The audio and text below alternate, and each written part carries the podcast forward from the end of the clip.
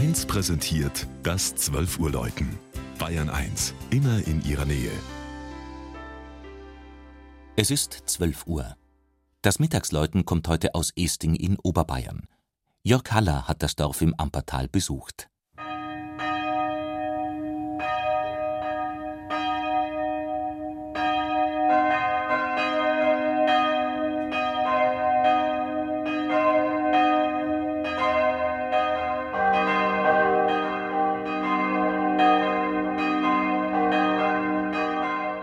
Esting liegt westlich der Landeshauptstadt im Landkreis Fürstenfeldbruck und ist mit seinen rund 2000 Einwohnern seit 1978 ein Gemeindeteil von Olching. Die erste schriftliche Erwähnung Estings führt in die Zeit um das Jahr 800.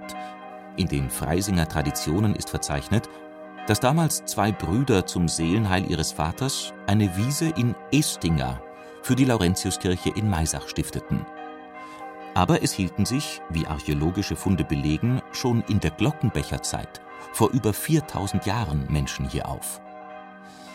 Im Hochmittelalter war Esting der Sitz eines ministerialen Geschlechts und profitierte von seiner Lage an der Amperbrücke auf der Route zwischen München und Augsburg. Die Grundherrschaft und seit 1330 auch das Brückenzollrecht übte damals das Kloster Ettal als Besitzer der Hofmark Maisach aus bis sie 1760 das nahe Zisterzienserkloster Fürstenfeld übernahm. Auf einer Anhöhe nahe am Fluss und unweit des Istinger Schlosses steht die ehemalige Pfarrkirche St. Stephanus, heute eine Filialkirche von St. Elisabeth in Olching.